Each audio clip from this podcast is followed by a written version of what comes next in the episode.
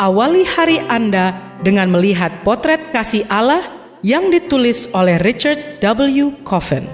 Melalui renungan pagi ini, kita akan mempelajari karakter Allah yang menuntun kita kepada kasihnya. Bersama Pendeta Andre Daimbani, selamat mendengarkan. Shalom, selamat pagi saudaraku. Renungan pagi kita hari ini 27 Juni berjudul Nubuatan tanpa matematika. Ayat intinya diambil dari Daniel 8 ayat 14. Demikian firman Tuhan. Sampai lewat 2300 petang dan pagi, lalu tempat kudus itu akan dipulihkan dalam keadaan yang wajar. Mari kita dengarkan penjelasannya. Nubuatan yang ditemukan dalam Daniel 8 ayat 14 menjadi kesayangan umat gereja Masehi Advent hari ketujuh. Namun karena ada hitung-hitungan yang diperlukan untuk mengungkap ramalan ini, anggota jemaat rata-rata tidak memiliki pengertian yang cukup atas nubuatan ini. Namun ada cara lain untuk membaca Daniel 8 ayat 14 tanpa susah payah berhitung. Ketika tentara Nebukadnezar selesai menggasak Yerusalem di tahun 586 sebelum Masehi, Bait suci Salomo yang merupakan kebanggaan orang Yahudi selama 400 tahun tinggal reruntuhan. Tabut perjanjian hilang tak tentu rimbanya, dan sistem persembahan korban yang dibuat Allah melalui Musa 800 tahun sebelumnya terhenti secara tiba-tiba. Bait suci itu telah dinodai. Mengapa? Umat Allah telah melanggar perjanjian mereka dengan Allah. Mereka membuat patung dewa-dewa dari kayu dan logam berharga dan menyembah dewa buatan manusia itu. Para wanita meninggikan patung-patung kecil Dewi Istar Beberapa orang bahkan mempersembahkan anak-anak mereka sebagai korban bakaran untuk Molok.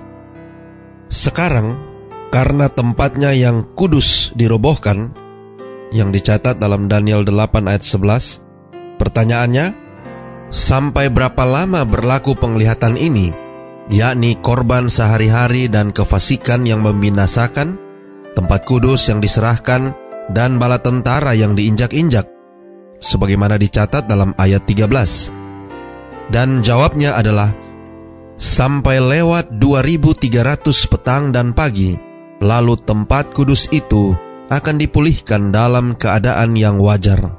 Dicatat dalam ayat yang ke-14. Serbuan Nebukadnezar ke bait Allah bukanlah satu-satunya penodaan terhadap tempat suci itu. Pada tahun 167 sebelum Masehi, bait suci yang sudah diperbaiki kembali dirusak oleh Antiochus Epifane yang mengubahnya menjadi tempat ibadah kepada dewa Zeus.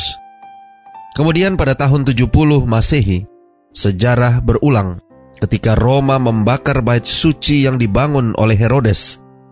Sekitar 65 tahun kemudian, Hadrian membangun kuil untuk dewa-dewa Jupiter, Minerva, dan Juno di lokasi bekas bait suci orang Yahudi berdiri.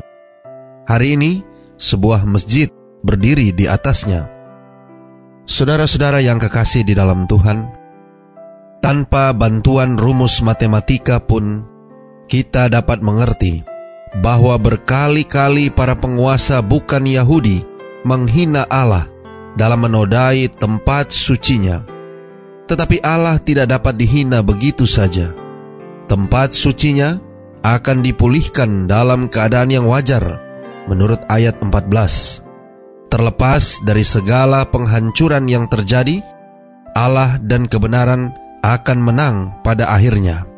Selalu. Doa kita hari ini. Bapa, terima kasih.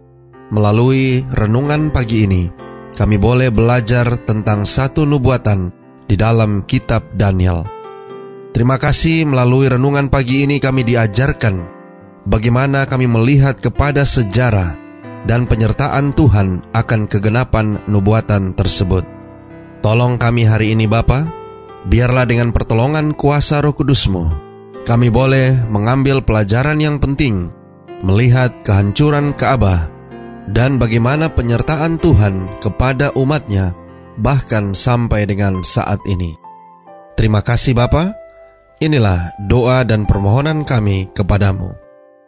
Semoga Tuhan senantiasa memberkati kita sekalian sepanjang hari ini saat kita melakukan aktivitas kita masing-masing.